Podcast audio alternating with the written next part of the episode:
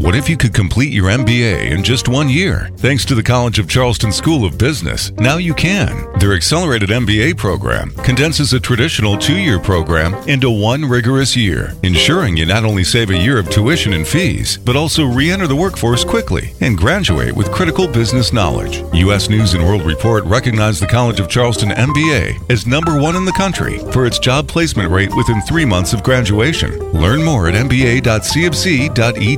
Opinions voiced in this program are for general information only and are not intended to provide specific advice or recommendations for any individual. To determine which investments may be appropriate for you, consult with your attorney, accountant, and financial advisor or tax advisor prior to investing. Securities are offered through LPL Financial, member FINRA SIPC. Good morning, and welcome to Beyond the Business, brought to you by the College of Charleston School of Business. The College of Charleston School of Business, where students are beyond ready to work, they're ready to make an impact. Each Saturday morning at 9, successful business leaders and entrepreneurs from across the Low Country talk about what it takes to succeed in business and in life. Now, your hosts of Beyond the Business, Eric Cox and Leslie Haywood. And great Saturday morning, Low Country. Welcome to another edition of Beyond the Business, presented by the College of Charleston School of Business and heard here on 94.3 WSC. Or you may be checking us out via podcast on iTunes, Spotify, or wherever else the heck you may be checking us out, right, Leslie? Right, exactly. Anywhere you can find us. Great Anywhere Saturday morning. Low Country. I'm Eric Cox here with the lovely and talented Leslie Haywood. Welcome to February. Oh my goodness. Rocking I don't even know what day it is. We're one twelfth of the way through the year. We're heading into February. And Leslie, I don't know about you. For some reason, I'm just pumped and excited today. We got a great guest coming up. We had an awesome guest over the last couple of weeks. Um, it's just a good time to be a host on Beyond the Business, quite frankly. it is. It is. We're having a great time always. Such amazing guests. I, I I can't believe people keep coming back after the first one though. You know, you with those hard questions making people cry.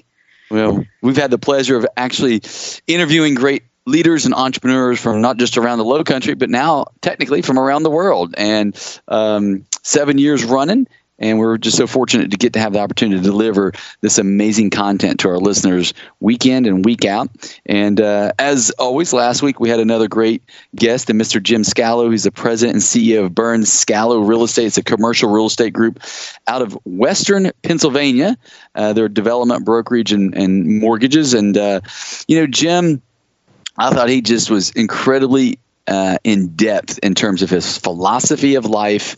And um, I don't know for you, Leslie, what your big takeaway, but it, it was pretty meaty in my opinion. It was. There were so many as- aspects of his life that he touched on, from business to personal to parenting to COVID. And I don't know what stood out was um, his approach to the word corporate culture. Um, he said that you know the coffees and having the gym membership and the donuts and the treats were all perks of the business, but not necessarily the culture of the business.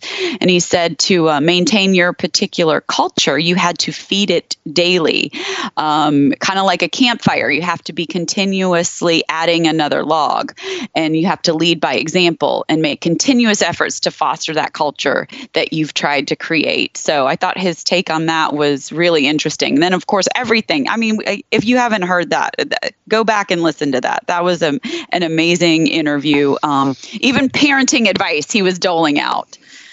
And, and he talked about the book that he wrote, Work Them to Life, which uh, really was great about educating organizations on how to win a talent war. And uh, obviously, he pours a tremendous amount of energy and, and support and love into uh, his, as you said, his uh, culture. And uh, what a great show. Again, if you missed that one, don't fret. Go check it out on iTunes or you can go to Spotify. You can also go, also go to our website at coastalwm.com and simply click on that radio icon to hear uh, Jim's show or any of our shows from the past seven years for that fact. Uh, matter of fact, we're going to switch from one gym to the next gym, it sounds I like. know, right? How about that? We're in the we're in the gym era, and today we have Mr. Jim Garrett on the line with us. He's the market president of Colliers here in Charleston. Jim, good morning to you, and welcome to Beyond the Business. Good morning to both of you, and thank you, uh, Eric. You started off and said you had a great guest today.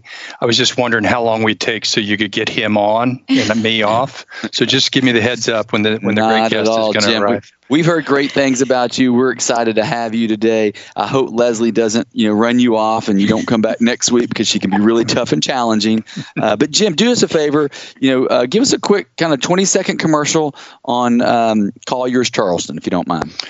Colliers Charleston, that's a great question. We are a commercial real estate uh, service provider uh, that services the you know the office, retail, industrial, investment marketplaces, the capital markets. Uh, we have um, we do about 16 million square feet of property management uh, for Colliers in the state, uh, which makes us the largest property management uh, group in the state of South Carolina. And we also have a little subsidiary called LCK. It's a project management firm that currently is working on someplace in the neighborhood of about $550 million worth of projects around the state. So, um, uh, nice little, nice little side gig for us. Little little side gig. Yeah. I love it. I love it. Well, before we go into all of that, and I look forward to hearing about that, we're going to take it back a little bit. Um, as you know, this is called Beyond the Business People You Know, Stories You Don't.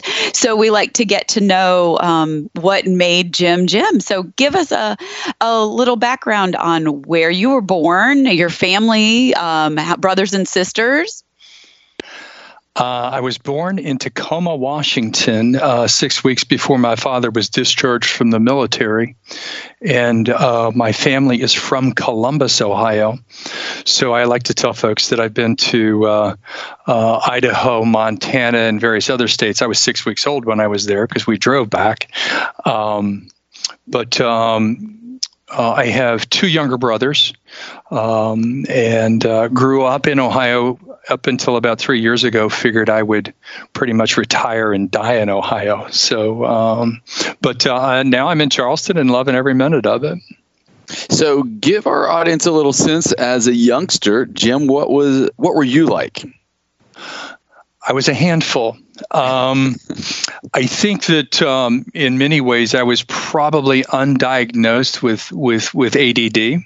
Um, uh, you know that was not a thing then. They just said uh, you know send him outside and let him go play baseball or basketball and run around the block and and uh, uh get some of that energy out. Um, I also suffered uh, from some slight dyslexia which um, made made things interesting for me. Um, so, um, and as the firstborn, I think you know, in in the birth order, firstborns happen to be um, kind of rule followers, mm-hmm. but because of the ADHD or the ADD and the dyslexia, I try to kind of um, modify the rules to fit what I wanted my outcome to be.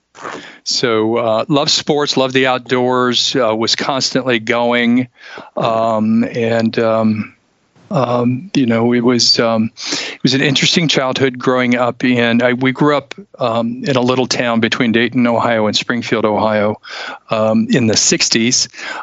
It, Dayton uh, at the time was a was a town that had a lot of of, of um, union-based jobs, so high higher paying jobs than some other areas, and so we had a huge influx of folks from um, uh, central and eastern Kentucky into the area, and and um, it, it really formed a lot of what our neighborhood looked like, and um, it was interesting. Well, and Jim, you got to watch those folks from Eastern Kentucky. I got to tell you, they're, they're something else. So um, I grew up in Ashland, Kentucky. By the there way, there you so go. Awesome. I know. I know that space. Yeah. Yeah. you like that, Leslie? Huh? yes. Yeah. Got to get that in there. So at this point, what were your parents doing? My father was um, an engineer, electrical engineer um, for NCR, uh, National Cash Register. My mother was a stay at home mom uh, until my youngest brother went off to school and then she found a part time job. Um, they were. Um, they were very involved in our lives, uh, which I'm extremely thankful for. You know, we didn't we didn't necessarily uh, grow up with um, um, with a lot of money. I joke that that I had a winter coat I had a coat. It wasn't necessarily a winter coat. I had to wear it at winter. It was good for three seasons. It just was not good for uh, 10 degrees in in uh, in Ohio in the wintertime. And um, right before my father passed away, I was having a a nice little moment with my middle brother, and I said, you know, I, I don't know that I necessarily remember going to bed hungry. He says, Oh, I did. He says, I certainly did. Um, and so, uh, which was which was interesting to me. Maybe that's because I was older and bigger, and I got I got to go first. You got to eat, right? I got to eat first. Um, uh, you know, we did uh, we we did go to bed cold, uh, but we wore toboggans and you know threw the blankets and stuff on the bed. But uh, that's um, that's just we didn't know any better either. So that was just that's just the way life was. And and as a kid, Jim, did you have aspirations that when you grew up you wanted to be? I knew that that um, I don't want to say we were poor, um, but I knew that we didn't have a lot of money, and I knew that I didn't want to live like that as an adult. Okay. Um, so I had aspirations to do something that um, would allow me to have a winter coat and not necessarily be hungry and to afford my family the ability to travel and do different things. Discovered real estate completely by accident, and uh, I joke after 35 years of doing it, it's probably the only thing in my life I can do. Um, but uh, it, it, it afforded me those those types of things. So I, I knew that I didn't want to uh, spend the rest of my life hand to fist or hand so, to mouth in in high school did you get a did you have a job in high school? And what happened after high school? I was mowing grasses from the age of about 10 so entrepreneurial spirit right then well, no, that's because my parents said you will go mow grass. if you want stuff, you have to do that uh, because they didn't they didn't have money to uh, to give for me to to go up the street to the Dairy Queen, right? If I if I wanted those types of things, I had to earn that on my own, and um, I was fortunate that um, uh, my baseball coach, who um, you know, and looking back, was probably one of those people that you referenced that that impacted my life. He was from Central Kentucky, and he bought a a farm down there and had some cows on it. And as soon as baseball season was over, he loaded up all the boys that he could find uh, for the next six, eight, 10, 12 weeks until it started snowing. And he'd throw them in the back of the pickup truck and we'd go down I 75 to this farm in central Kentucky. And just no kidding, we had 12 year olds standing up at 70 miles an hour in the back of these pickup trucks going down the interstate. Um, so one day I was probably very early teens. I decided that I wanted to go into the cattle business. So I bought a cow. He had cows. I bought a cow, and I had to go down there every week to to work to pay this thing off. How much so did you pay for the cow? I don't know. It was probably forty dollars, but you know, forty dollars to me was was like a million at that time. Uh, you know, this is probably 1973, 74, 70, very early 70s, and. Um, so I cut and hung tobacco and I baled hay and um, did whatever I was required to do to pay this thing off. And luckily, um, it had a calf, and you know, one thing led to another, and um, so that was that was one thing. And but I was always working. I always had to work. And yes, did I have a job in high school? I probably had three. Um, because I had to pay my own insurance, my own gas. There was no free rides. And so in college, I know you attended both Franklin University and Wright State. Um, what was the premise for for uh, education there? Were you going specifically for real estate, or that twist and turn happened along the way? The the twist and turn happened actually later. Um, I I actually thought I wanted to be a high school history teacher. Uh, in fact, um, if this gig doesn't work out, that's what I think I want to do: is be a high school history teacher and a basketball coach uh, that had kind of been the gig, and and um, uh, I joke that that um, at Wright State they, they they liked me a lot, but asked me at some point in time not to come back. Uh, so I said, okay, that's fine. And um, during my summers, I would work for an uncle in um, in Columbus, another uh, gentleman that um, helped shape the direction of my life. He owned a um, a premier pool swimming pool company, and they did construction uh, on the site, and they actually owned some real estate. Um, and so I'm kind of jumping all around here. I apologize for that. In about 1983, we had some friends who lived in Texas, and Texas was on fire in the very early 80s. And so I quit school and decided I was going to move to San Antonio, Texas to stay with friends and find a job. And the problem was I didn't have any money. So my uncle said, Come back and work for us and until you get some money and and by working with him I kind of stumbled into the real estate piece and, and discovered that um, I, I, apparently had a knack for it because I'm still here. so, um, anyways. And how old were you when all of this started happening? So I was probably so 80 say 83 I would have been 23. So 23 20, Yeah, 23. Um, is that right? Yeah, that sounds about right. 22. And so um, one day a tenant called into the office and they were complaining about the parking lot. And he said, Well, pull out the lease college boy and look at it. And I didn't know lessor from lessee. I didn't, I didn't even, I was so, so naive. I called our attorney to ask some questions. I didn't realize attorneys charged you by the minute. you know, they get this, they get this bill. I said, what the hell? Oh, I didn't know. But the one thing I discovered uh, in there, and uh, you know, think about this: 1983 and 1979, you know, we had mortgages at 20 and 22 percent interest rates. So um, I was looking at um, some of the, the mortgages that they had on a couple of their centers, and they were 16, 17 percent. Well, by this time, they'd finally dropped down to about 12.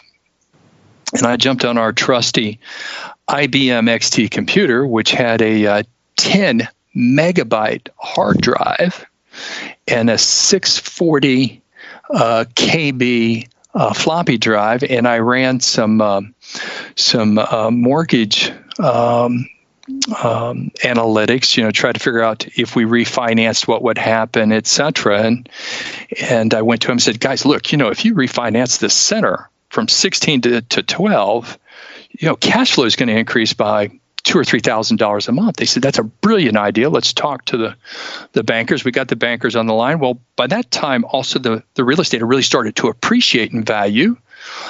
Um, so we went to the went to the bank instead of refinancing at the current um, debt level uh, because there was so much equity, they refinanced at a higher debt level and took about $350,000 tax free out of this investment. And that's where it really got me hooked is like, how do I get some of this love? So um, we continued to do some of that. And, and so I stuck around and stayed in Columbus. I was going to say, did, did, you get a bonus? I mean, all of this was a catalyst. I mean, you were the catalyst to give to get them three hundred thousand dollars in that day and time. I mean, it's a lot of money now. I, I got a little bit of a bonus, but as as my uncle would like to tell me, I got a great education. So um, then I went back to to Franklin, focused on on um, real estate. Uh, at that point in time. Um, as I will tell people, I have a college education. I don't have a college degree. So, um, but um, um, and I've, I've never hopefully let school get in the way of that education. It's been kind of my philosophy too. And so I know, uh, based on your background, that was uh, sounds like your first kind of real real estate opportunities with NAI Global. Uh, Actually, it was with Nationwide Insurance. I, I went into, okay. I, I left, I left my uncle. We developed some stuff, realized that I had this passion for real estate. Uh, they were entering their 50s and uh, had a really nice um, thing going on that they didn't want to uh, be as as as exposed to risk as I would be at the age of 23, 24, right? So um, I went into to brokerage uh, for a bit, realized I probably was not quite suited for that aspect. But I love the business so well. I was fortunate enough. One of the, the the the best things that ever happened to me is I got on at Nationwide Insurance and I did um, real estate for them. So I went out and and and found sales claims and underwriting uh, locations around the country and probably did someplace in the neighborhood of 350 or 400 transactions while I was there and the, the the greatest thing is because we were such a small unit inside this big company, they had all these training opportunities um, and management leadership uh, training things that, that I was exposed to that had I stayed in just traditional brokerage, I would have never seen. Now, uh, I'm curious. You said that you, you, know brokerage. You knew that you weren't suited for it. So, to any of our listeners out there, what was it that was? What were the red flags? What were the things that you saw that you this is not the path for me? What were some of the things that were going on that made you think that? Well, I entered brokerage the the very first day I entered brokerage was basically January 1st, 1987. And what happened on January 1st, 1987 is tax reform of 1986 took place. And what that did was change how um, real estate losses were treated uh, for individuals. So, you know, you had very wealthy people investing in these these real estate um, um, portfolios that were never truly slated in the first five or ten years to make any money. They were scheduled to kick off paper losses, so you could have these huge deductions. Well, on January 1st, 1987, because of that huge change, commercial real estate in the entire country probably lost someplace between 20 to 30 percent of its value overnight. Um, so lots of people struggled with with what they were going to do. Buildings went dark. Uh, the RTC then came in and and took things over. That's when um, you know Texas primarily had a really unique set of of, of banking regulations in which um, they had a bunch of uh, savings and loans. Well, 80 or 90 percent of their S&Ls went out of business in, in 12 to 18 months. So there was a multitude of things going on. And I just remember working for an extended period of time with some physicians who wanted to do their own building and, and start their own practice, et cetera. And then we had the Gulf, uh, their first Gulf War. And um, after months and months and months, uh, they said, hmm, we don't want to do this anymore. We're really concerned what's going to happen uh, because there's you know Vietnam still lingers in the back of, of people's minds, and I started laughing. Is it um, okay? I, I get your concern, but help me understand how the Gulf War impacts people's health and fitness in Central Ohio. Right? People are still getting sick, aren't they? Um, but um, that's when it just you know I decided that I would prefer to have a paycheck every other Friday, um, mm-hmm. and was prepared to sacrifice the significant upside to mitigate some of my risk on that. So that was those. There was a bunch of little red flags there, but uh, I love the business so much. I didn't want to get out of it. I just didn't want to. Um, I didn't want to be exposed to that extent. And so, Jim, when you when you kind of look back over your career, you know you've moved through multiple levels and layers uh, in in the industry, and obviously, today you've worked yourself into this market president role.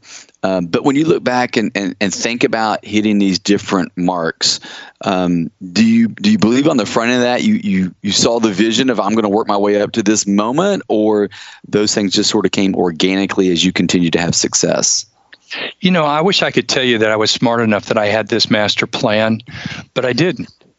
Um, uh, and and I think that you know I love the adage that God takes care of drunks and fools because at times I feel like I'm both, and and it's and it's been organic. I, have just been really lucky um, that I, I think my work ethic that is that was instilled first with my parents and my uncle and so many others um, has has uh, significantly helped. You know, I'm a I grew up loving Ohio State football, which meant you know to any Clemson grabs um, Woody Hayes, and we all remember what happened there. But Woody had an adage that he he didn't feel he was ever the smartest coach on the field, but although he wasn't going to be the smartest, no one was going to outwork him. And I'm rarely the smartest guy in the room, but I don't know that anybody's going to outwork me. If they win, it's not because I was lazy. Um, so uh, I, am just, I, Eric, I've just been blessed. I think that um, the work ethic, I've always, um, I, I tell my kids, never stop looking for work once you find a job. So when I saw that something needed fixed, you know, I, I never thought it was somebody else's job. It doesn't matter even today. If the dishwasher needs unloaded on Monday morning, I'll unload the dishwasher. It's just it's just how I'm wired. And so tell us a little bit about how you got brought into the your current company. What what steps led you to the, the company that and then we'll get into Charleston, but um, so um, how did um, that unfold? Eric was bringing up the NAI piece, which um, you know you've talked about your seven years doing this, and and um, that to me was my master's. I, I spent 125 days a year on the road for 14 years. I got to see the best and worst our industry had to offer. But raising children, and my wife worked uh, outside the house. You know, it's it's it's a grind to to be on the road uh, that long, and so the Colliers opportunity, um, just again, I, I happen to know some folks. I, I, reached out and was was having some dialogue, and and again, just got real lucky that the timing was perfect in Columbus to do something for the state of Ohio. Uh, back in, in, we started the conversation in mid 2010, and then I started with him in in uh, in Columbus, uh, really taking care of the state in 2011. I opened the Cleveland office for Colliers. It it um, uh, we built that from scratch, um, and um, you know, again, a lot of a lot of hard work on that front. Well, we're not going to hold the, the Ohio State thing against you. We're going to let you come back next week and tell the rest of the story. Um, and so um, we appreciate certainly, uh, Jim, you sharing with us today. Again, Mr. Jim Garrett, who is the market president of Colliers Charleston. And we'll look forward to uh, having you back next week again, where we can hear the rest of your story and kind of where you guys are today and what you see for the future of real estate in the Charleston and South Carolina markets. Well, I really appreciate it. Uh, thank you very much for having me. And again, you've been listening to Beyond the Business, presented by the College of Charleston School of Business and Coastal Wealth Management here on 94.3 WSC, or check us out again via our podcast on Spotify or Apple Podcasts. Uh, again, my name is Eric Cox for Leslie Haywood. Low Country, have a blessed week. Thank you for listening to Beyond the Business, brought to you by the College of Charleston School of Business. The College of Charleston School of Business, where students are beyond ready to work, they're ready to make an impact. Tune in next Saturday morning at 9 for Beyond the Business, hosted by Eric Cox and Leslie Haywood, and heard exclusively on News Radio 943 WSC. The College of Charleston School of Business is recognized among the top 30 colleges for studying business abroad by the Business Research Guide. With nine undergraduate majors, 10 minors, and six concentration areas, an honors program in business, and master's programs in business and accountancy, the College of Charleston School of Business has more than 3,000 students enrolled. Their students are ready to work and they're ready to make an impact. For more info, visit sb.cofc.edu.